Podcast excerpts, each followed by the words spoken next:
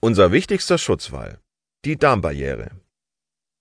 Der Zusammenhang zwischen Darmflora und intaktem Immunsystem wurde nun schon häufiger erwähnt.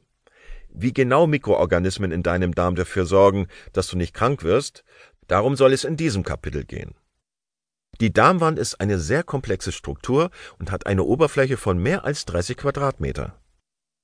Allein die Größe des Organs macht deutlich, wie wichtig eine Erkennung von Krankheitserregern in diesem Bereich ist.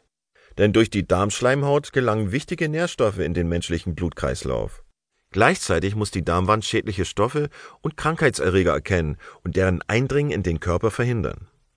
Dazu ist ein intelligentes System vonnöten, das durch die Zusammenarbeit von Darmbakterien, Zellen der Darmschleimhaut, dem Darmimmunsystem und dem enterischen Nervensystem entsteht. Wie du bereits erfahren hast, können manche Darmmikroben schädliche Stoffe erkennen und neutralisieren. Andere Bakterien regulieren bestimmte Stoffwechselprozesse in den Epithelzellen der Darmwand.